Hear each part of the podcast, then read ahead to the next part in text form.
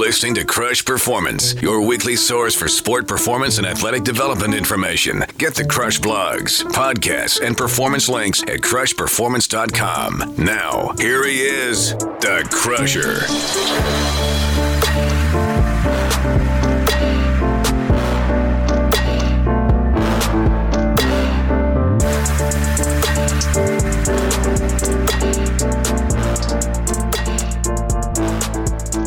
Difference between highly successful people and highly competitive people. When you look at the research and data, there appears to be a difference, a very interesting difference. Highly successful people are, well, much more successful than highly competitive people. And we're talking about people from all walks of life athletes, coaches, business people, musicians and actors, lawyers, chess players, chefs, and real estate moguls, you name it. The question then must be why? Why is it that highly competitive people don't necessarily make the ranks of highly successful people? And what do highly successful people do that's different from their highly competitive counterparts? It turns out the major difference lies in how they think. Highly successful people think and operate much differently than highly competitive people. And to be clear, highly successful people can also be highly competitive. In fact, the majority are. It's almost a prerequisite, a key trait for becoming highly successful. But the big difference is an important one. Highly successful people have figured out how to tame and channel their competitiveness and turn it into an advantage rather than letting that competitive nature take over and derail their intentions. How exactly do they do this? That's exactly the question we intend to answer on this episode of Krush Performance. And to help us do this, we spoke with one of the Krush Hall of Fame guests, performance specialist Dr. Jacques Dallaire of Performance Prime. Dr. Dallaire has worked with top performers from athletes and sports teams to business leaders, military special forces and first responders to medical professionals, and many, many others. He has an incredible perspective on what performance thinking and performance mindset are all about and how you can make key adjustments to boost your performance right now. Adjustments that include understanding what you should be thinking about how to organize your focus and your thoughts, how to develop the mindset that separates those who succeed from those who don't, and how to take your competitive nature and turn it into an asset. Highly successful people have figured out how to make themselves valuable. And in the world of sport, let's face it, it's a commodities market. And the main commodity isn't just talent and skill, but more so how you use your talent and skill, how you execute in the time of need. This is a common theme seen among highly successful people. Could it also be one of the common themes among highly successful teams and organizations? Here's Dr. Jacques Dallaire of Performance Prime. I think there are common themes. I think one of the common themes that you would see in a successful team is that individual members of that team uh, generally are able to bring their best performance to bear their, in their own job very effectively. And if you can imagine a team where every member of the team, regardless of the position they play, brings their A game to what they do on each and every day, whether it's practice, whether it's the game itself, and they deliver their route, their performance as a top drawer performance, by and large, the results that the team's looking for tend to take care of themselves in those situations. Yeah, and I guess that's an interesting concept. And that's almost common sense if you think about it. Yet it's pretty interesting, you know, if we look in sports or in business for that matter, we see some businesses that have equal opportunities and good employees, but yet they just don't seem to click or succeed. It's the same thing in sports. We see a lot of teams right now. We could take the NHL or MLB where we have rosters that are jam packed with talented young players, yet they don't seem to have team success. We might have a player or two that really shines and puts up numbers, but the team as a whole doesn't succeed and that's a really interesting paradigm for me. I think the, uh, one of the issues that people tend to wrestle with is they look at the individual capabilities of the various players and they say, wow, individually, these people excel. The question is, are they able to bring that kind of performance together when it's required on, on game day and deliver that performance within the context of the plays that they've got on the table and the things that the, the, the things that they have to do as a group. In the end, uh, highly successful people actually don't focus very much on results. And that is not a common trait. In fact, highly competitive people are very good at focusing on results, and sometimes that's how they shoot themselves in the foot. Well, now that is an interesting perspective. You're saying um, a lot of the times successful people don't focus on the results per se, yet competitive people focus on the results. So, what would we see in terms of a focal point for a, a, team or an organization who's all on the same page, working in unison? What would the focus be? I imagine, if I were to guess, it would be uh, the task at hand. You're exactly right.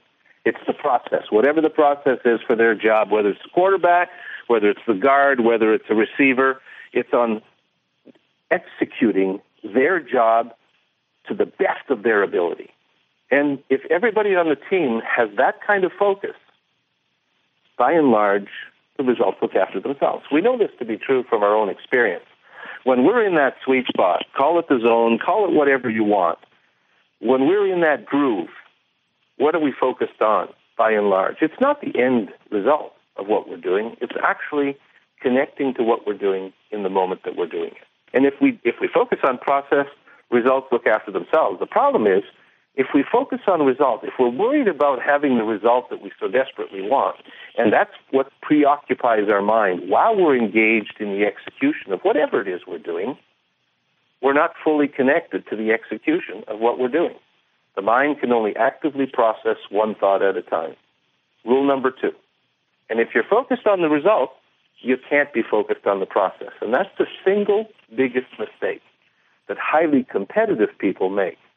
They're so results driven, they tend to fixate on the result or the lack of result rather than the process of what they're doing. We're talking with Dr. Jacques Dallaire from Performance Prime. and The website is performanceprime.com. Dr. Dallaire, that's interesting. You know, I wonder if we were to go look at let's say business school for example and the approach that they teach at business school you know where it might be a monthly dividend or annual income or whatever it might be that's a very result focused sort of orientation. If we were to look at minor league sports as well, if we see young kids coming up, regardless of the sport, the focus is on the scoreboard. I wonder if we're creating almost a dysfunctional culture as we develop young professionals in business or young athletes in sports. Well, you're you're right. I don't know if I would necessarily refer to it as dysfunctional, but certainly we're helping the very people we're trying we're hurting the very people we're trying to help by causing them to sabotage themselves. I have never, in 40 plus years of working with literally thousands of high performance people, and I've worked, I've been fortunate enough to work with people in the high performance world, whether it's business, whether it's occupational pursuits like law enforcement or, or uh, pilots or whatever it happens to be, or any sport out there, many, many sports, stick and ball sports, unusual sports, skydiving, race car driving, and so on. And I've never had a single person come to me and say, my goal is to be a loser. I'd like to I'd like to fail.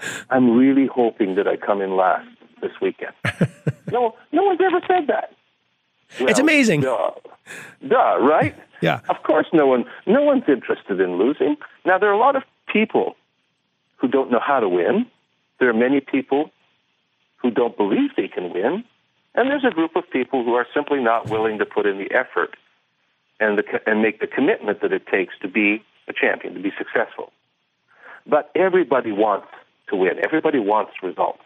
So the real question isn't, do we share the same goal to be successful? Because I can guarantee you that on any team you choose, any team that's struggling right now out there in the marketplace, every single one of those people wants to win.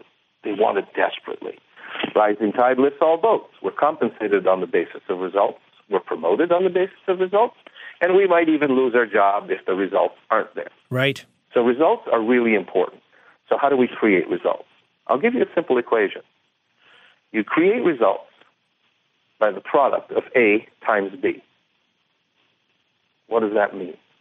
The A in that equation is what I bring to the party at the moment of my performance.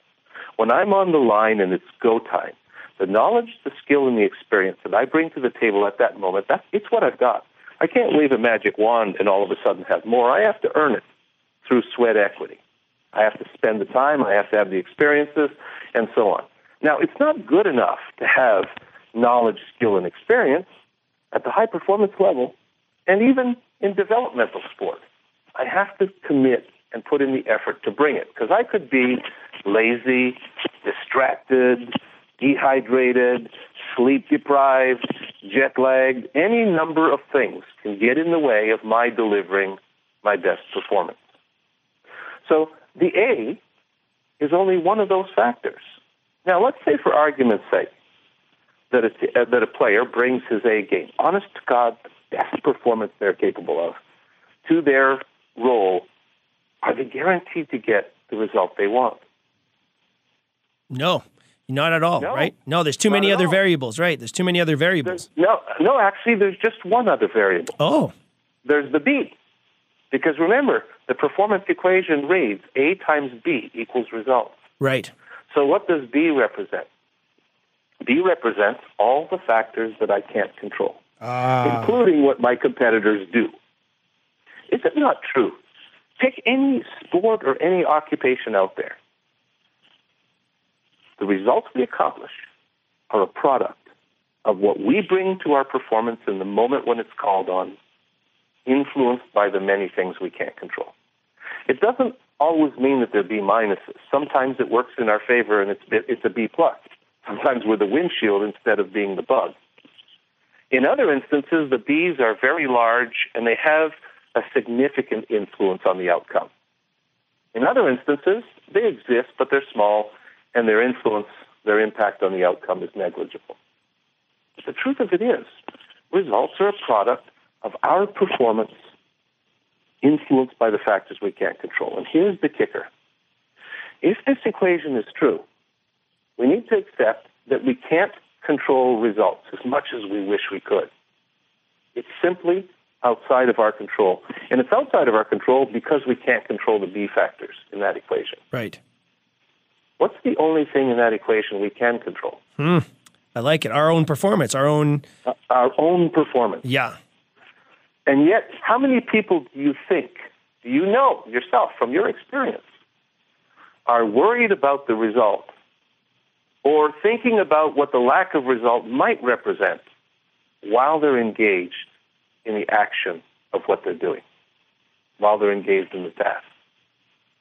Wow, a lot. And if, and if I can tell you what the numbers are, because one of the questionnaires that I do in my profiling of the clients who visit with me is to try to understand how is your central processor distributed? How is it deployed in the moment of your performance? And it doesn't matter whether I'm looking at a group of C suite executives, a group of race car drivers, a group of high performance uh, law enforcement or firefighters. It doesn't matter what the group is. The numbers are approximately the same. 30 to 35 percent of our dominant thought is directed toward the result. Hmm. 10 to 12 percent on average toward the fear of screwing up, fear of failing, and everything that that might represent. And only 50 to 55 percent of our dominant thought is directed towards the only thing that is within our control. So we're almost shooting we're almost shooting ourselves in our foot before we get going. And that's why I said sometimes the most competitive people are the ones who have the, the largest caliber gun that they shoot themselves in the foot with because highly competitive people are even more results driven. And if you're focused on results, you can't be focused on the process at the same moment in time. Oh, that's great. We're talking with Dr. Jacques Dallaire, author of Performance Thinking. Well, Dr. De- or Dr. Dallaire, if we are to take all this into consideration now, let's talk really quickly about environment then. How important is it if I let's say I'm an executive for a business or I'm a general manager or a head coach for a team, it would seem to me then the environment we put our individual performers in is all important then in terms of the focus and the outcome and what they're able to do within that within that environment. I would think then if we were to go and va- evaluate environments out there, we would probably see a lot of very common traits between uh, organizations that aren't succeeding and organizations that do succeed. You're absolutely right. And uh, to give you a bit of insight into that, I'll share with you something that I've observed over the last 40 years. In fact, I ask my clients, you know, once I soften them up and they get comfortable, I ask them, what the heck are you doing here? What do you want out of this experience? What is it that you want to change about you that you know in the moment of your performance, when you're on the line and it's go time, why is your performance not always one of those superlative yes moment performances? Right. That sometimes we're able to manifest, but not all the time. Why is it that a lot of times our performance is just average? What stops you from delivering your best performance in the moment when it's required? And I'll tell you this it doesn't matter what culture they're from, what language they speak, how old they are, whether it's a man or woman, or what their job is or sport. 90% or more of my clients have told me the same two things. What do you think it is, Jeff? Well, what do you think stops people in the moment of their performance from delivering the virtuosity that sometimes they're able to manifest?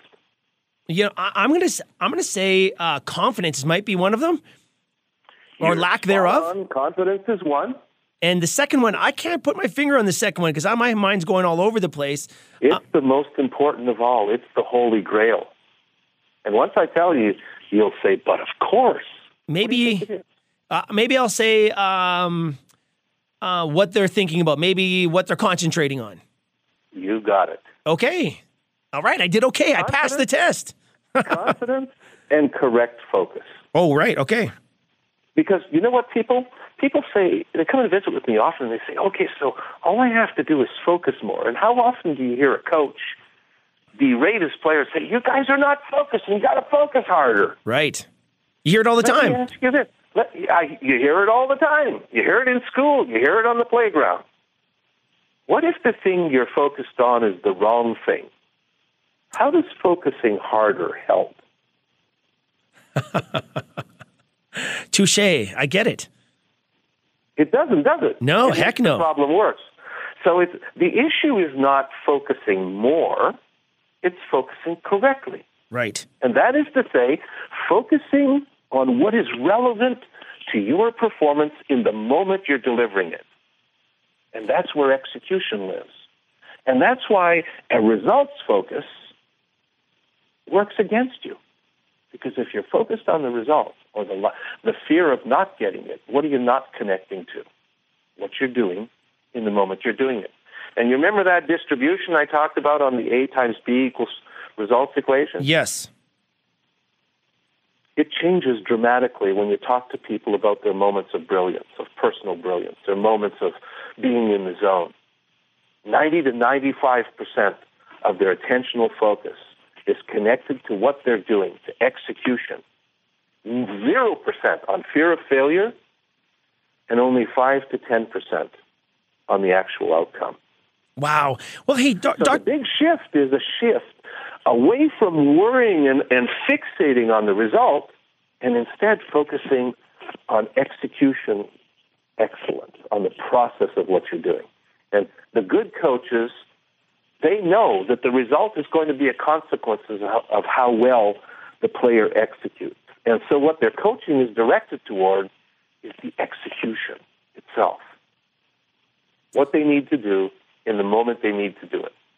Sure, because that is hard for an athlete or or uh, uh, an employee of a business or an executive. Sometimes it's hard to you know when you're in the picture. Sometimes it's hard to see the picture, right? So it's great to have that outside influence, and, and I would think you know in circumstances like this where you know you might be foc- focusing in or or concentrating on the wrong thing, that outside influence becomes all important at times.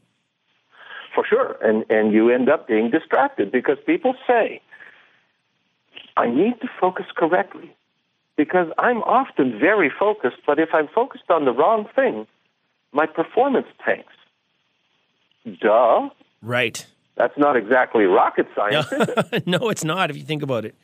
The race car driver who's thinking about the corner he just blew as he drives into the next corner, what's more likely to occur? Yeah, and that gets scary at those mile per hours, and that's a I guess that's a great analogy for almost everything we do. The salesman who goes into a sales call who's really worried about making the sale because of what it's going to represent to his month end numbers, what the boss is going to say, whether he's going to be able to get his bonus to pay for the orthodontic work that he has uh, waiting for him on the on the desk at home. Um, how effective do you think he's going to be on connecting with the potential client and really delivering the value proposition?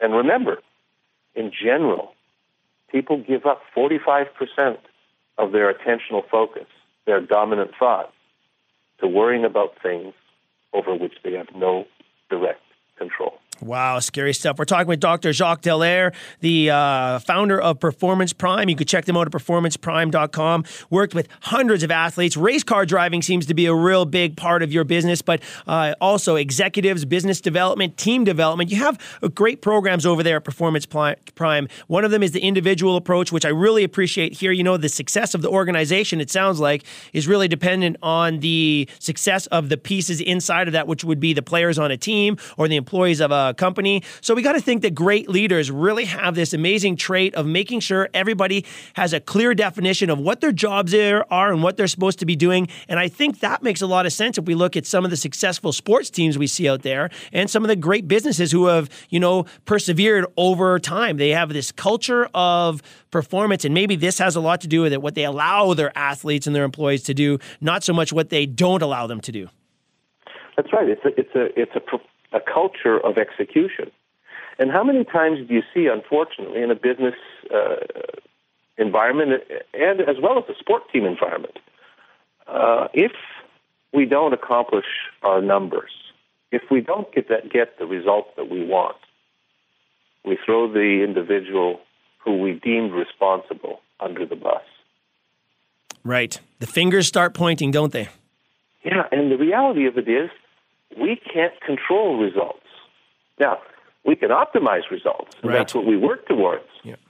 But the reality of it is we can't control results. It may, in fact, be that the individual that we throw so easily under the bus actually did a superlative job. Factors outside of their control denied them the result they were looking for. And what do you think happens to the culture of an organization when people work their butt off, do the best job they possibly can, and through no fault of their own, a factor outside of their control derails the, the results that everyone so desperately wants, and people get their heads chopped off. What do you think it does to the culture oh, of the organization? yeah, there's no doubt it's incredibly destructive. Sure, because every other employee sees that and says, "Oh my God, it's not. It doesn't matter that we're doing a good job and working hard. If we don't get that all important number, we're gone." So, what do you think they focus on more and more? Yeah, they worry about. Hey, they the worry number. about. Yeah, the no. You're right. And if you're focused on the result, on the number, what are you not so effectively focused on? Amen. The process. And it becomes a self fulfilling prophecy. Wow. And that, at the heart of it, is the difference between highly effective organizations and organizations who struggle. You know, Dr. Dallaire, in my, in my experience, yep. in my experience. Dr. Dallaire, you know, um, it's interesting. I think this could apply to a family life as well, the way you raise your kids or the environment you bring your kids up in. And that might be a real powerful one, as well as schools and teachers at schools. There are applications across the board here. Well, it's funny that you say that. The book I'm working on now, uh, my operational title is Helping Kids Perform mental skills that every parent, teacher, and coach should master. Wow, I like it. And the reason is we don't even realize it, but the way we communicate with our kids and how we help them to understand success and failure either arms them with tools that will carry with them through the rest of their life and make them high performers, or it serves as the underlying crippling cause that pe- has people lose confidence, lack self esteem, and never want to take on the big challenges that life has to offer. Yeah, and again, I think that might be a self fulfilling prophecy as well, because you know, I, I think you know, in my experiences working with high end athletes, uh, the guys that have been through the trenches and really dedicated themselves, they're not afraid to fail. They're not afraid to take it in the chin because they know they'll adjust and bounce back. But then you have those other guys that are so afraid of failure, uh, and that might have a lot to do with the upbringing. Absolutely, they won't even try. Right. Because everything in their in their upbringing was focused on results, and they won't try something if there's a chance the result might not be good. So they deny themselves even the opportunity to participate. And how many times do we hear, unfortunately, parents screaming at their kids, whether it's a hockey dad or a soccer mom or a, you know a baseball dad. It doesn't matter. Berating them because they didn't win the game or they didn't score. We hear it often. All the time. So what is that doing to that individual? Well, it's destroying the love of the game. And it, every time they step up, what is their dominant thought? A fear of failure because of the disappointment they will cause to the parents, to the team, and letting everybody down. So they become timid and their focus is on not screwing up. And rule number three of the mental road says you can't not think about whatever is on your mind. The more we try not to think about something, what do we end up doing? Yeah, it, becomes thinking about it more. Sure, it becomes all consuming. So we, picture, we picture every single way in which we could screw up. We picture it vividly because our imagination is good. And rule number four says your dominant thought, whatever it is, whatever you choose it to be, determines your emotions, your behaviors, and ultimately your performance. Hmm. And if, if we were face to face, I could show you in a way you would never forget. Ah, uh, well, I can't wait till that day happens, uh, Dr. Dallaire. I'm telling you right now because I like the idea of that dominant thought. The dominant thought is all consuming. So if we control that dominant thought, we have a real chance of reaching our potential or reaching our goals, whatever they may be. Mm-hmm, absolutely. And I think, you know, I come back to the Holy Grail. I am convinced after 40 years and literally thousands of high performance people from many walks of life, from that experience, and I've been lucky, the people I work with tend to be in the top 1 to 3% right. in the world at what they do. Mm-hmm. Many of them are multiple world champions, series champions, highly successful people. Every one of them will tell me that they do their best work when they're relaxed focused on the task, energized, and don't even think about the outcome. Right. Well, absolutely great stuff. Dr. Jacques Dallaire, the uh, website is performanceprime.com. The book is Performance Thinking, and the new book on the way is Helping Kids Perform for uh, parents, coaches, and teachers. I really like the sounds of that one. Uh, Dr. Dallaire, in the final minute here, any closing remarks as we sort of wind this up? It's been a tremendous conversation here. Well, I appreciate that. I guess the uh, I would leave you with this parting thought. It is a fundamental truth that we cannot do better than the best we can do. So what we have to do is we have to work at staying out of our own way and allowing ourselves to simply deliver the best we've got. And if that becomes what we focus on, we have to ultimately get to the point where we emotionally trust that whatever the result was, as a result of that experience was the best that it could possibly be in that situation, except for the influence of those darn B factors. Right. And let's face it, those B factors, as we simple, bring. It's a simple framework, isn't it? Yeah, it's very simple. And but those. profoundly true. Yeah. And those B factors, they're the same for everybody. So that's kind of a wash almost, you know, if we're talking about competitors at that time. So do, do those B factors become a wash, do you think, or are they something that we just have to respond to accordingly? Well, some of some do. You know, weather yep. affects everybody, but there. It's not to say we ignore the B factors. Part of preparation, part of being a professional and being a champion, is preparing and putting pl- plans in place to mitigate the more common Bs that occur in our environment. Right. So that if they do arise, we simply pull that plan off the shelf and implement. We don't sit there worrying about them possibly showing up while we're in execution mode. We just execute. Yeah. And if one of those B factors arises, we simply deal with it.